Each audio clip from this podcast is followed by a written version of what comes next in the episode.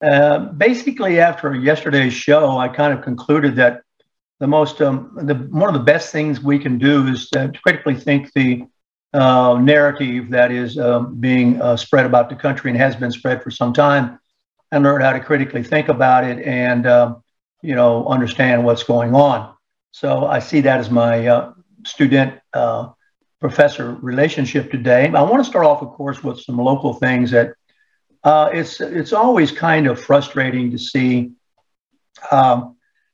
ideologically driven commissions not listen to common sense, not listen to financial data and demographics. And we always have that here locally, in case you're listening from somewhere else in the country, in our way in which the liberal whites treat the minorities. And in this particular community, Gainesville, not here where we are in the Piney Woods, but in Gainesville, the town is basically divided into east and west. And basically never the twain shall meet. In fact, it's getting bigger and bigger. The division between the east and the west is getting bigger and bigger. And there are a number of factors for that, which I'll discuss here with you for a little while from my post of observation. Having been in this community since 1961, I think I've got a pretty good historical perspective, having lived in downtown Gainesville, having lived in Gainesville in several different places over the years. I think I've got a pretty good feel for that community. But it's turned, the governance of it has turned strictly ideological lately.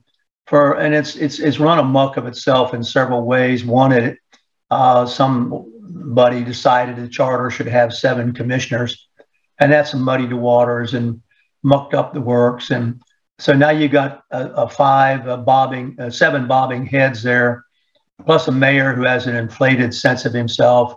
They're getting nothing done, and haven't gotten anything done for a long time. In fact, they've gone backwards. And they've got everybody from the same ideological party, if you will. Some of them are not on the commission, not yet, quote unquote, dry behind the ears. Really don't have much experience with the community.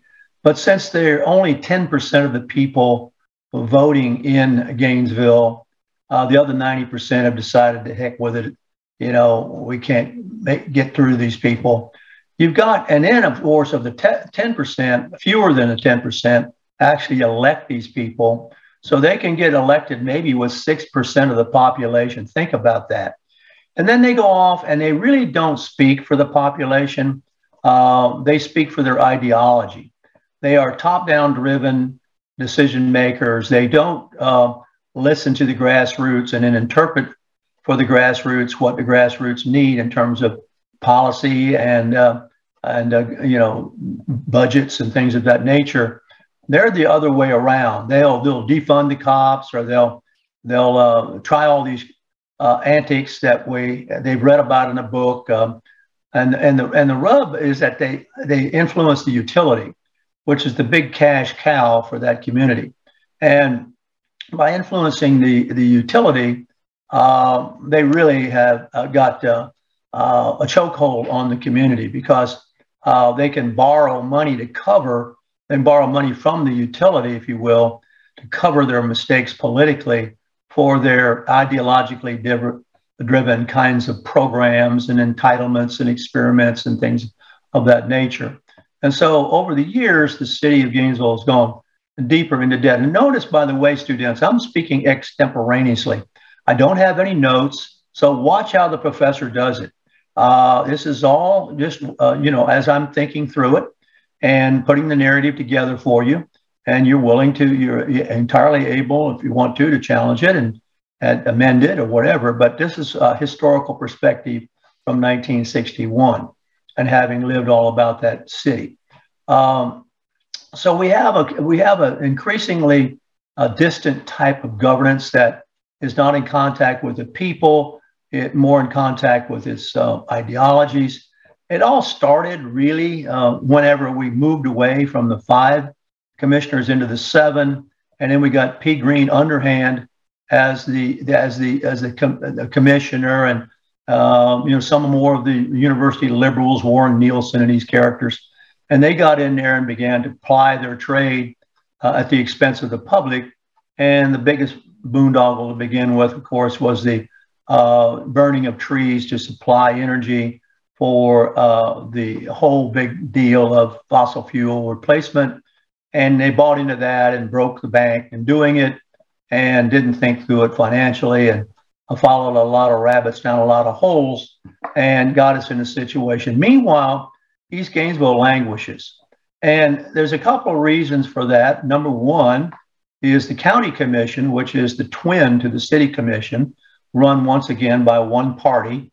That's the Democrats. It's single party Politburo rule across the street, killed off Plum Creek, which would have been developed out in east part of the county and would have helped East Gainesville. And the line for East Gainesville moves all the time, but it's probably traditionally been Main Street East. And so Main Street East suffered because there's nothing to develop the east side of the county. There's no development on the east side of the county. You have Hawthorne out there on the east side of the county, but you have to remember that the purpose of Hawthorne and areas around Putnam County and all have always been a winter fishing spots for the Yankees. The Northerners would come down and rent a little place on a lake, and boy, they were in heaven. It was heaven. They didn't want a big town. They didn't want any development. They cooked their own meals, catch their own meals, and they'd have a place there where they could winter and thrive and get along quite economically. And that really was the kind of purpose of the east side of the county. Topographically, it's different. If you take a look at the water came up to the middle of the state. That's why we have the highlands here, where I-75 runs down the highest part of the state. And if you take a look at the land here in the middle of the state, it's the most fertile land from the Georgia border down, maybe from Lake City down, maybe a little bit north of that, down to basically Ocala. And that's because the oceans pushed up the land, rising from, by golly, that must have been before climate change, pushed up the land from the west, pushed up the land from the east. If you look at the land east and west of the highlands in the middle of the state, it's salty. It's completely different. And as it receded, it left a lot of lakes over there on the east side of the county, which were the tourist attractions for years and decades, really, for the Yankees. So there's been nothing there in Hawthorne to really spur development. They do have a CXS railroad. They do have 301, which comes out of Jacksonville and goes down to the middle of the state and on. And it does have a little bit of economy from that, not a lot. And so nothing's going on. And then, of course, you take East Gainesville, which is where all the less desirable property would have been. You have to look at the time frame, because Kincaid Road is a very beautiful road. That's a little different situation, but still, it's an old cemetery in this area is out there in East Gainesville, just east of Waldo Road. So you have a couple of things working against it. The land is not like the land is in the center of the state, or even over on the western side of the county, and it's also been more cheaply developed over the years. There was basically that area, and then downtown Gainesville, and a little bit of area to the west. 34th Street was out in the country. If you go take a look at Woodland Terrace in that area, you have mailboxes, or did have until recently, rural mailboxes. So you really have a town that was sort of defined right around the center of Gainesville. And Gainesville, there were no corporations owning businesses here. You had a JCPenney and a Belk's, but other than that, there was a town square, and the businesses around there were all family owned. And there were Fred Stock's men's shop. There was a hardware store, Chitty's, a bunch of things were all locally owned by local families. And so it was accessible from East Gainesville. But in the bigger, brighter scheme of things, When the interstate came along and we developed the west side, therefore, of the county, downtown languished, and with it, of course, East Gainesville. Now, there's been an attempt to revitalize downtown, but mostly it's been bars and catering to the students. There's really not much downtown of substance. They left the county offices down there, and that was supposed to attract people. Of course, they hog all the parking, so there's really no place for people to come. So basically what you have in downtown Gainesville are nightclub life, some restaurant life, and for the longest time, walkability was hazardous because the Francis House and other things attracted the homeless and the hungry, who would actually hit on the people who were walking around spending the money in the restaurants, and that became distasteful. So now you have the issue of everything even more moving to the west, and of course less and less attention paid to the east. And it doesn't help, I'm going to be very frank about this, that the black culture cannot clean up its own mess. If you take a look at all the shootings, they're all black gangs. They're all young. They're all obviously without parental guidance. They don't go to school, one can assume. They don't have an economy or a job, one can assume. The drug business is their job. And that's how they support themselves. And the gangs become their surrogate families. So that's really the perception. And you have to understand, a lot of the way people act and respond is strictly due to perception. So the perception of East Gainesville is worse than it was when I was here. At least in segregation, we had a minority community. Fifth Avenue was a thriving place filled with shops. It had restaurants. It had a funeral home. It had dry cleaners. Fifth Avenue was a thriving place before integration. We had a high school, Lincoln High, on the east side of town that took care of the community and took care of the kids, and the teachers had taught the kids' mothers. And integration, the very forceful act by the federal government and Kennedy and all that crowd who were Yankees, just abruptly tore that school out of the community in the middle of the year and left nothing in its place. And ever since then, was no community school, and things have gone downhill. And it's become more crime-driven among the youth, and there's no answer to it. Now, along comes some of the basic requirements of living that have been asked for in East Gainesville but never materialized for all the factors I'm citing. There was a Winn-Dixie there. It now is the place where the sheriff's office is. The Winn-Dixie couldn't make it because of theft, let's face it. And so there's not been any food supplier. And all of a sudden we have this one guy that was going to come along, and this latest business that was going to be, and this is what I'm talking about today, is the withdrawal of that interest by that business owner, putting a grocery store, a food supplier, if you will, in East Gainesville. And that is really, the city commission is not bright enough to know that they have helped cause that.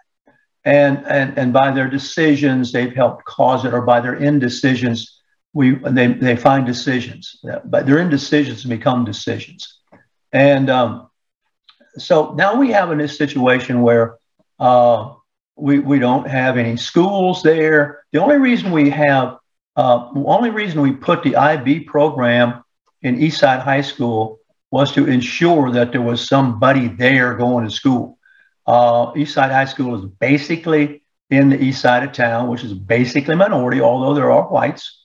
And the thinking is, and I'm on the inside of this, I know how this works, you put one of those super programs anywhere, and the people with the kids who wanted, and generally there are people with money, and they take an interest in their kids, and they're family-oriented, will send that child into the bowels of hell if that's where the best opportunity is to be educated.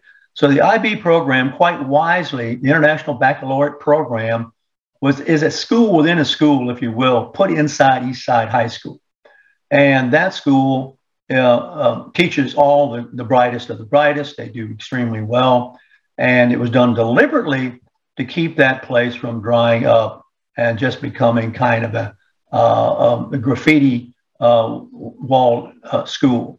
The decision by Santa Fe College, which I know an awful lot about, having been a Senate president there, to go east of Main Street stopped when actual Black leaders came to us and said, don't put an extension of Santa Fe College east of Main Street because it will just be filled with crime. This is what we were told by quietly, and I'm spilling the beans here a little bit, by people in this community who are Black. Stop it where it is, stop it at 6th Street. So if you come down 6th Street now in this community, you'll see that we put the Santa Fe College East Campus at 6th Street. And we had to do some gentrification. We had to expand the footprint of the college and take over some old Black housing that was really dilapidated. And there were the radical Blacks who cried out, you're destroying our character. The character was destroyed by the federal government with integration, okay? Let's just be clear about that. That's what destroyed the Black community, was the federal government with integration, which was this theory that everybody needed to have equal opportunity in the same building. It was crazy, but it really was, and it was a very violent time. Everybody knew it was goofy. There were fights on campuses. It was a nasty, nasty time. And you know, we can return to that if we do some more meddling by the federal government, which they're doing, by the way. So here we have a situation where we've got a problem. We've got no economy on the east side of town. We have a Walmart, but you know, it's not comfortable for people to go there. They're always looking over their shoulder on the way out to the parking lot. The story I've heard from the guys who work the doors on security is if somebody walks out with something, just let them have it rather than chase them down. It's too much of a stigma attached to chasing them down, and we'll write the thing off. That word gets out, and then you have a problem with anybody else coming in to East Gainesville. Now, you won't read any of this, what I'm telling you, students. You won't read any of this in the Gainesville Sunset. You won't hear it on Channel 20. The Ward Scott Files, with the Oracle here speaking to you, the professor, is the one who is carrying the history of the community and can talk about it extemporaneously the way I am. So I don't hold out much hope for any economic development in East Gainesville. It's been lip service to it forever. When my former student and good friend Charles Gostin was a commissioner, he had all these grandiose plans for bringing in development in East Gainesville, of course, and all of them fizzled because you got the whites working behind your back against you. It's just a sad story that doesn't ever see the light of day. So I don't know what the solution is going to be. It certainly isn't under the current template where the government, the trust in the government is at zilch right now in the city of Gainesville. Nobody believes much of what they say. They've been rude to the public who's asked questions. Unfortunately, they see the school board of Alachua County as an extension of the same ideology as the city of Gainesville government. They also see the Alachua County Commission as an extension of the same ideology. A couple of those commissioners on there were handpicked by Hutchison and that crowd, who are just, you know, eccentric liberals, and who also are the ones who killed anything going on with Plum Creek, betrayed those people. And I advised those people. I had them on my show years ago, and I told them, you're going to be betrayed. Oh, we've been talking to Cornell. We've been talking to Hutchison. They've been assuring us, and by bull roar, I said, you watch those guys as you would an adder fanged, because they will betray you in a heartbeat. They'll smile. And as Hamlet says, can a villain smile and smile and smile and be a villain? Yes, yes, for the devil has the power to assume a pleasing shape, okay? That is the whole riddle of that story. The devil has the power to assume a pleasing shape. Evil is deceptive, and it exists, believe me, and usually exists in the form of putting your self-interests ahead of everybody else. And that's what's wrong with the current government situation around here. These legislative people, these commissioners, they put their own interests ahead of everybody else. And there's nobody to checkmate them. They limit the attendance in the meetings. They browbeat Banana Puddin' Harvey Ward, who's a bully, browbeats people. He's been a bully all his life, I bet you. And he likes to push people around and get in their face. That's the type of dude he is. He's shut down. Lauren, a boy named Lauren that we have as the mayor, a boy named Lauren, really is the same kind of way, rude and confrontational with the public and self-assured about his own position and point of view. And everybody else's, if it doesn't line up and agree with his, takes a back seat. That's the way it works around here. So we have the situation where I am very doubtful that there'll ever be much development in East Gainesville at all. There would have to be some sort of gigantic reconfiguration. For one thing, the infrastructure would have to change tremendously. You can't get there from anywhere. What has happened with East-West movement in this city, it has been shut down by cul-de-sac, or cut down by traffic circles and narrowing streets and speed bumps and the like.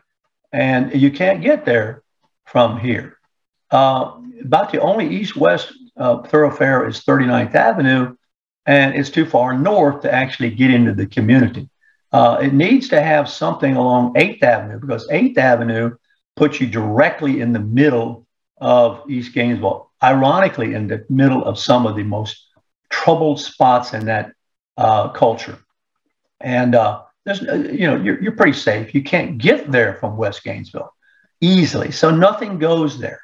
It's isolated and nothing's going to go there. Tony Jones, who was put into the chief of police position without a background check, and there's a reason for that. We're not going to go into it. But without a background check, is supposedly the guy who's going to straighten all this up. Absolutely, completely ineffective. Nothing really going on there. There's even reason to, these guys now, the guys who work in the state attorney's office, Derry Lloyd, Tony John, these kids all go back together to when they were little kids. They all know each other. The G.G. Simmons, and they all know both sides of the streets. If you get my drift here, they all know both sides of the street. Okay, and it's pretty hard to understand why they wouldn't, therefore, be causes for good rather than not, and be effective since they do know the streets. They were raised on the streets with these guys. They know them, but I don't know what is keeping that from happening. The liberal whites, of course, don't help. The liberal whites want to defund the cops. This one woman on the city commission, who's a Cuban communist, I'm told, Cinco or something, is against the quote-unquote militarization of the police force. I mean, come on, what are you going to do? Walk these beats with nothing? And that's not, and that's the kind of crap that has infiltrated the policy making of the policy makers. And so you were stuck on dead center here. And every once in a while, there's an event that kind of lets the cat out of the bag. And the fact that this grocery store pulled out of East Gainesville is not surprising. I'm surprised it ever even was enticed to go in there in the first place, for God's sakes. I mean, I don't know what carrot and a stick they offered, but there ain't going to be no financial viability to that. And you're not going to make it economically with a farmer's market type deal, and the markup on the food is very small. You got to run it very effectively. And, there's a small grocery chain here that does quite well, of course. It has a long history of sound management, and that's Hitchcock's, but they won't even go in there. They've stuck their finger, their toe in the water, and they won't go in there. So, I don't know. They've tried everything. Basically, what they did for East Gainesville was they put government buildings in there. And they thought maybe if we put the government over, which they didn't do, if they really wanted to have helped Gainesville, they would have put the courthouse and all that business, which is downtown. They would have put that over on the east side, and then people would have been forced to go over there. There would have been restaurants grow up around it and all this and that and one thing and another. But no, they didn't do that. They stuck that thing right in the middle of downtown, and that killed off anybody going over to the east side and on over to the east side of the county. But they did they had a spasm of government buildings. They put the health department over there. They put another building. I mean, not much, not enough to really draw people there. So there's a number of things that are killing it. You can't get there from anywhere. You've got the same perceptions of the culture that you've had ever since the federal government broke up the community with integration, which is an irony, a big irony, because that was supposed to improve everybody's life. And you'll even talk to good black folk in East Gainesville, say it didn't. It had the opposite effect. And so there's nobody with the leadership skills that I see who will straighten it out. Unfortunately, the blacks are being used by their bad leaders, playing the old racist drum, the Evelyn Foxes and those people, whom I know all those ladies very well, but they play the racist drum. Every time there's something wrong, it's racism. That ain't going to get it. That ain't going to cut it. Come on, that's history. You know, you've got anybody from any race or culture at all can do anything he or she wants to. And the opportunities are all there. All you got to do is take advantage of them. Come on, get off that stuff. But, you know, these old people haven't died off yet. And it's going to, until they die off, they're going to continue to play the only card they know. And that's the race card. And it is the most destructive card you can play. It just drives people away. And they don't want anything to do with it. They don't want anything to do with those people. They don't trust them. I feel bad for him. I mean, I know Evelyn Fox very, very well. I feel bad for her that she's still sucked into the same rap. And you take Clovis Watson Jr., a black sheriff, is being hounded by these people. Is being hounded by all over this jail thing with a woman born. That was a crock to start with, and his own people are turning on him. So, it's pretty sick. I mean, it's a pretty sick situation, and I don't see any much way it's going to be dug out. I'm going to take a little break here. I'm asking my production person to put his face on the screen so I can see what's going on. And also, I'm going to stay out a little bit longer after we do our break. I hope the production will play a little bit of things. So I can't see him, can't hear him. Got a substitute for Evan today. So I'm assuming I'm going to be right back in a moment. This is Ward Scott, and I want to thank all our sponsors who keep the show going and pay the bills. The Ward Scott Files premium sponsors are Crime Prevention Security Systems, large enough to serve you, small enough to care. The Ward Scott Files gold sponsors are On the Spot Dry Cleaners, Okita America Martial Arts, R&R Construction, Gators Dockside, and Style Cuts. If you are interested in promoting your business on the show, you can visit our website, www.wardscottfiles.com, and click on the Advertise Here banner on the right side of the page, or call my friend Freddie at 352-284-3733. Again, thank you to all the great businesses that support the Ward Scott Files. And remember, if you like the show, thank our sponsors and support the businesses that support us.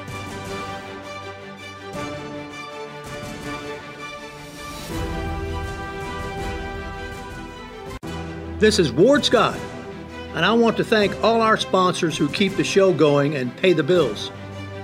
The Ward Scott Files premium sponsors are Crime Prevention Security Systems, large enough to serve you, small enough to care.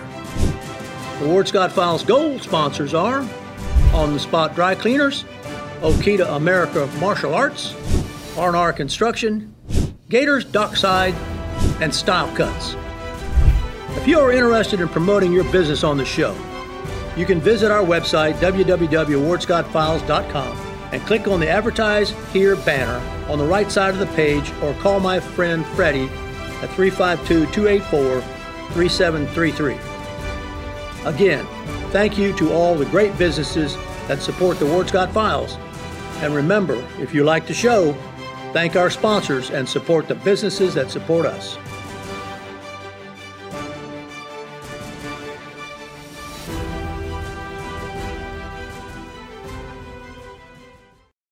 All right, Professor Ward Scott here again in the Warthog Man Cave, and talking in my left ear, of course, was my production guys. Substituting from my old production guy who's a little bit under the weather today. And so we got a little bit of different arrangement, but they're all good. They're all good guys. So they know what they're doing, and I just need to be on the queue and be on the same page. And we are.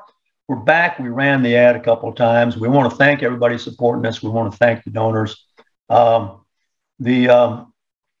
Lesson today really is a review for the test, because tomorrow's January 6th. If you missed it, the first half hour I just gave on the summation of East Gainesville is absolutely brilliant. I make no apologies for it. I mean, you know, Rush Limbaugh never apologized for being as good as he was. And the summation I gave on East Gainesville is as good as anybody could give. I don't know anybody around here could do any better. And you can put in your pipe and smoke it. And it's my opinion, just my opinion. But my summation of that is it's a long day before you really get a thriving East Gainesville, for a number of reasons, a lot of which were out of control of the local community, some of which, though, are in the control of the local community, and most of which is being misrepresented by the current people in power in this community, who are essentially white ideological-driven liberals. I want to have a review for the test, and I'm going to go through, because tomorrow's January 6th, I'm going to go through the history with you for the next half hour of what's led up to January 6th. I want to start off with something that you may or may not agree with right now, but I'm going to present it for you. And we had this individual on our show. He's the president of the American Scholars Association. He's an anthropology professor at Boston University. His name is Peter Wood, and I say that with fear and trepidation, because the last time I said his name, they took us down, took that program down. You will not see that program out on our archives. Really amazing when you think about it. And but he wrote a book called "Wrath: The American Enraged," and it was a response to where we are right now, one day away from this January 6th. And his position was that the popular will of the Americans has been thwarted by a combination of careerist elites. And a good example of a careerist elite is none other than old Joe Biden. Let me just reference here, excuse me, while I slide out of view here, let me just reference something here that I ran across about Joe Biden. And he is a careerist elite. This is written by William McGurn a while back. I pulled it out of my Midnight Auto Yard. It's in the Wall Street Journal. Do you know, have you ever thought about this? What is the definition, students, of a career elite in politics in D.C.? Okay? I think we've got a definition here that's been offered to us by William McGurn. Did you know that Joe Biden had been in the Senate for 36 years? Okay, 36 years. Wow, it's incredible that this guy has been what I call sucking at the public trough all that time, and he's been as bad as Weather Vane Lee this entire time. In that, when the opinion was for war, he was for war. And when the opinion was for peace, he was for peace. I'm quoting from The Unknown Citizen by William Auden. So he was known in the Senate, and this is a career elitist now, who's now your president, as an affable colleague who was willing to work to get the deal done, Mr. McGurn says. Now as president, however, he dozes off, he loses his place. He mispronounces some foreign names. He drones on with long, boring stories. And he's, of course, stirred up questions about his mental capacity. But in the Senate, all of these things just make you, according to Mr. McGurn, who's writing this article, one of the boys. I mean, this has been going on. This has been the behavior of senators forever. I mean, there's so much boring stuff that goes on in these chambers that these old boys will doze off or they'll lose their place. There's 88-year-old Senator Dianne Feinstein. She's ancient. I mean, come on, they've been around there supping at the public trough forever. Every once in a while, somebody questions their mental faculties, but as long as they can show up to vote, nothing happens to them, huh? You could literally wheel them out, according to McGurn. You can wheel them out to vote, and that's really all we need. So they're not in the public eye. They really appear to be perfectly content to let somebody else set the agenda. They've been around forever. The Mad Maxine has been there forever. Pelosi's been there forever in the House. So they are really hard pushed to be even known by the public. Most of the public doesn't even know who these people are. And over Biden's long career, McGurn writes that he has flip-flopped on a variety of public policies. He's flip-flopped on Iraq war. And he's getting by with this stuff because nobody knows how he behaved in the Senate. He was there for so long, 36 years, and dozed off so frequently and flip-flopped so much, nobody knew. And the guy is a perfect example of what Chauncey Gardner was in the Jerzy Kaczynski book. Chauncey Gardner was elected because nobody knew him. And when he did speak, he only spoke in cliches. And everybody, therefore, thought they knew what he meant because they were left to fill in the cliche. So Biden is flip-flopped. He was for federal funding for abortion. He was in the Violent Crime Control and Law Enforcement Act. He was for that once it became safe to be for that. He's been in almost half a century. Can you believe it? John McCain was another one, and McCain, was called out by Trump, and of course that's ended up in McCain's daughter just hating Trump and being a spearhead to try to bring him down. And they all knew that if they just, all these guys, according to McGurn, if they just waited their turn, okay, if old Joe Biden just waited his turn, sooner or later, he'd get to run for president. It happened to Bob Dole.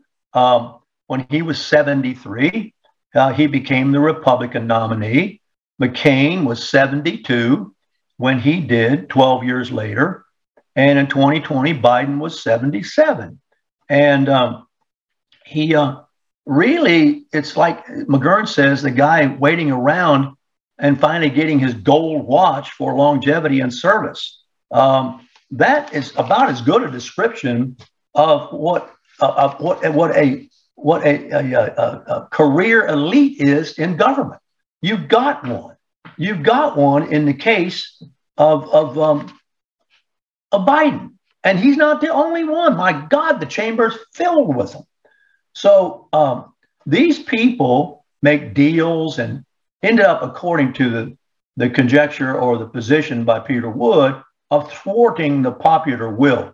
And let me tell you that that's one of the reasons that people were unsettled who came to D.C. for this January 6th thing. They felt the popular will had been thwarted.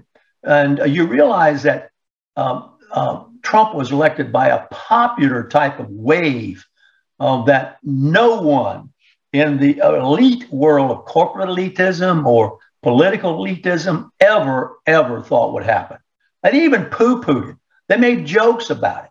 oh my God, he's not got a snowball's chance in hell of being president. And the next thing you know, he's president. They hated that. He was not in the progressive elite club. And so the Americans, Peter Wood says, many see themselves as having been denied a legitimate voice in their own governance because, like it or not like it, Trump kept talking to the people and he kept putting down the career elitists. And that resonated with the people. Well, let me line up this Civil War for you. You've kind of got a civil war going on right now between the popular will and the will of the career elitists. And the career elitists control the press. They control the military. They control the universities. They're trying to control the courts. And, it goes on and on. And the thorn right now is they've got some rebellious states that have their own legislatures and have their own governors, and they're trying to put them down and get them under control. This rings so much of the Civil War pre-days that I've been talking about for a long time. As a scholar, you can go back and look at the years leading up to the so-called Civil War, which the South called the war against Yankee aggression. And by the way, the word Yankee came from Native American language, and what Yankee means in Native American language is English snake, because the Yankees betrayed the Native Americans. It wasn't the Southerners. It was the Northerners who betrayed the Native Americans and took advantage of them and betrayed them in treaties and agreements and all that stuff. But you don't read about that. So there's always been the possibility. Now, in communism, it's called the Politburo. It's got a name in China. Because I don't care how you slice the bread, it ends up there being elites, unless you could ever construct a government that was pure and had good intentions. And I don't know where one exists. Well, you probably have to go to the local level to find it, and down to the city, not Gainesville, but maybe the Newberry, maybe some. The smaller you get, the more local you get, maybe you can find it. So this is many Americans now leading up to this January 6th thing, but that's not the narrative you're going to hear from the Pelosi group. The Pelosis think that they have been accessible to the people and that their voice in governance is legitimate. They don't even begin to understand what you're talking about when you have a dismay with the government. Now, Molly Hemingway, and I'm going to go through these things all this stuff will be on the test. So my first point was what built up the wrath? What built up the wrath that you saw expressed January 6th? It just didn't materialize out of a biblical dust cloud. Okay, what built it up? Well, what built it up was the deniability of governance to hear the popular voice. So I'll put that in there as something you may refute in an essay question.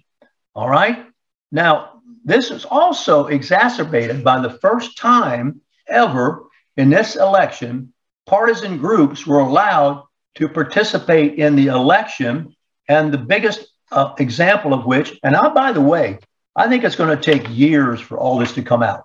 It's going to take years, maybe 50 years of historical research before you will see that a major part of the 2020 election was to use COVID as a pretext. Molly Hemingway writing this, was to use COVID as a pretext to maximize absentee and early voting. That is what changed the election, and it was enormously successful, okay? COVID came along and was used by Zuckerberg to maximize. This will be the only answer you can give on the test that will be the right answer, because I'll be asking you, what does Molly Hemingway think was the reason? And you will only be able to give that answer and give full credit. She thinks that COVID gave a pretext to maximize absentee and early voting. And then I have a true or false question I'll give you. Was this successful or not successful? And the answer is, well, it was successful. It got a Senate political elitist who was a do-nothing for 36 years senator, except change with the weather, got him to be president. So you have an army of progressive activists at the ground level being led by Zuckerberg who are influencing this election. And it's well known now, it's coming out more and more, and we were the ones who disclosed it locally here very early, that his goal was to help Democrats censor political opponents. And the way he did it was by saying that political opponents were guilty of misinformation, okay? Guilty of misinformation. So Zuckerberg, who ironically has got us all by the short hair because we're using this Facebook platform right now, which is tenuous to start with, because we have no alternative and we're subject to any kind of interpretation by them of something that is misinformation. You don't get to put your 2 cents in on these definitions. So he funded liberal groups to run partisan get-out-the-vote operations, and it made a big difference in key swing states and even in key swing precincts. So we know it was about a $400 million deal. That we know already, okay? We know that already.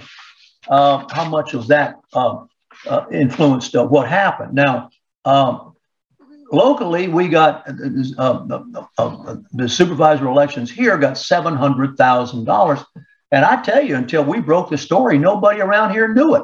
And I can still go up to this and tap people on the shoulder who are influential people, otherwise influential people in this community, and ask them if they know about Zuckerberg, and they'll give me a blank stare. And I tell them, well, did you know that private money was used to do what?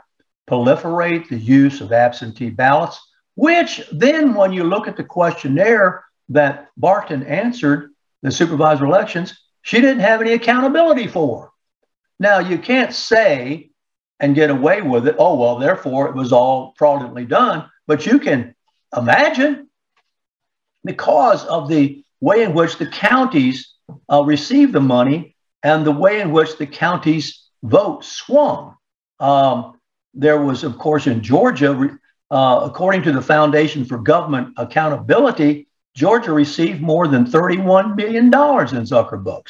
It's one of the highest amounts in the country. And the three Georgia counties that received the most money spent only 1.3% of it on personal protective equipment, which was supposedly to prevent COVID from screwing up the election. The rest of that money was spent on salaries, laptops, vehicle rentals. That happened here locally. Attorney's fees for public records requests, mail-in voting, other measures that made it possible to hire activists to work the election. So the subsidy by the Zuckerberg people allowed the supervisor of elections in these critical areas to hire activists to supplement the voting procedures. And the Trump voting counties, they received an average of $1.91 per registered voter. This is according to the research of the Foundation for Government Accountability, the FGA. And let me repeat it, and this will be on the test. You can use your notes. Trump County voting counties received an average of $1.91 per registered voter. Are you ready for this? Compared to $7.13 per registered voter in Biden voting counties. Oh, my golly, my goodness, my gracious. Can you believe it? I mean, can you believe it? Now, Trump won Georgia by more than 5 points in 2016, okay? He lost it by 3/10 of a point in 2020. And on average, as a share of the two-party vote, most counties moved Democratic by less than 1 percentage point in that time. Counties that didn't receive Zuckerbucks showed hardly any movement, however, but counties that did receive Zuckerbucks moved 2.3 percentage points towards the Democratic side from that which had happened in 2016. So, you know, this is, I'm telling you, it's going to take more lifetime than I've got, and some of you are listening, before all this is researched in hindsight 50 years from now. Provided it's that you're able to go to get the data and research, you know, hopefully, you know, you can still get your hands on it. Of all the places in 2020, according to Molly Hemingway and the foundation, Wisconsin is where Zuckerbucks worked the best. Got a good friend watching here, I think, who's from Wisconsin. In Wisconsin, Zuckerbucks probably worked the best. The Zuckerbuck world distributed $6.3 million to the Wisconsin cities of Racine, Green Bay, Madison, which is a huge liberal enclave, Milwaukee, and Kennesaw.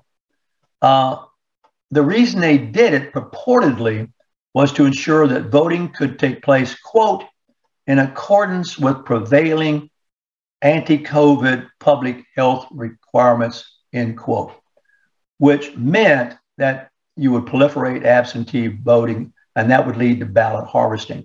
So Wisconsin law says that voting is a right, but that, quote, voting by absentee ballot must be carefully regulated to prevent the potential for fraud or abuse, to prevent overzealous solicitation of absent electors who may prefer not to participate in elections. That's a quote from Wisconsin law. Wisconsin law also says that elections are to be run by clerks or other government officials.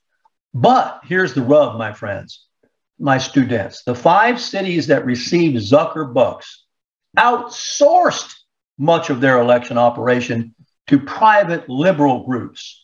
And in one case, so extensively that a sideline government official who wasn't allowed to participate quit in frustration. All this was by design, okay? Cities that received grants were not allowed to use the money to fund outside help unless the Zuckerbucks specifically approved their plans in writing. So it was tight control of how the money was spent. All this, you understand, a lot of people didn't know the chapter and verse of this, but they smelled a rat. And they went to, now they're trying to blame it on Trump. You know, it's going to take 50 or 60 years to reveal all of this and to, quote unquote, put Trump in a different light than the progressive left is trying to put him in right now. The progressive left puts none of its people in a negative light. Have you noticed that? None. Nobody. Nobody. So it's, as I say, you know, this is a little review, and I'm not going to be able to cover it all. I'm going to take up a little bit more of it tomorrow. What has led to the frustration of the American people who went to D.C. This is the Center for Civic Design. All these crowds, they you know, I'm not even going to get into the machines and, you know, all that business. I'm just talking and focusing on one thing, and that is what I call the COVID cover-up. The COVID gave cover for the proliferation of ballots which could not be accountable. You know, you couldn't account for the authenticity of. That is pretty clear, and it is coming out more and more and more. Okay, I'm going to save that and put that back in the Midnight Auto Yard. I just want to give you. I'm not going to have time to cover everything with you. It doesn't look, but I want to just go to Georgia for a moment. I got my good buddy Ken Hillier on here from Atlanta, Georgia. Ken, the Georgia Secretary, this has just come out in Breitbart, the Georgia Secretary of State, Brad Raffensperger, announced yesterday that he has initiated a probe into possible illegal ballot harvesting in the 2020 election. Okay? Now, you probably won't read this in your mainstream media, who are all part of the creation and the proliferation of the quote-unquote approved narrative. Former President Trump lost the state of Georgia by a 12,000 vote margin. The True the Vote submitted a complaint. There's an organization called True the Vote, which is putting pressure on officials to validate these numbers, submitted a complaint to Raffensperger's office on November 30th that details digital data of 242 people making visits to drop boxes to dump mail-in ballots, with about 40% of the trips occurring between midnight and 5 a.m.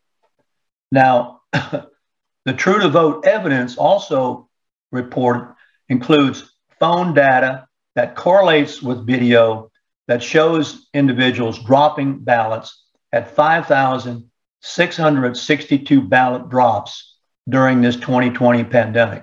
So a True to Vote document is tracking cell phones, tracking a number of things that can be traced, multiple trips to multiple drop boxes, which raise, and this is the careful language, raise potential legal questions. So Raffensperger says he's going to open a probe into the security of elections. Now, this is coming on the heels of Governor Brian Kemp, who decided not to open an investigation into the matter last spring.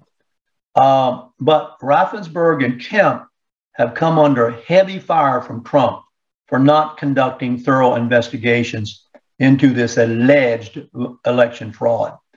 So this is big news in Georgia, from what I understand. And I'm just getting this information now. You're going to hear a lot more discussion about, you know, what is going on with, because the Democrats are going to holler it's all about voter suppression, and it's not. Hey, we're out of time, and this is just a thorough beginning of a review for the test. I want to thank production for helping out today. I want to thank you all for checking in. Please share the show. Share, share, share. This is the only note in the bottle that gets off the island. Have a great day. Warthog Command Center, Manly Command Center in the Mellon Law Studio, out.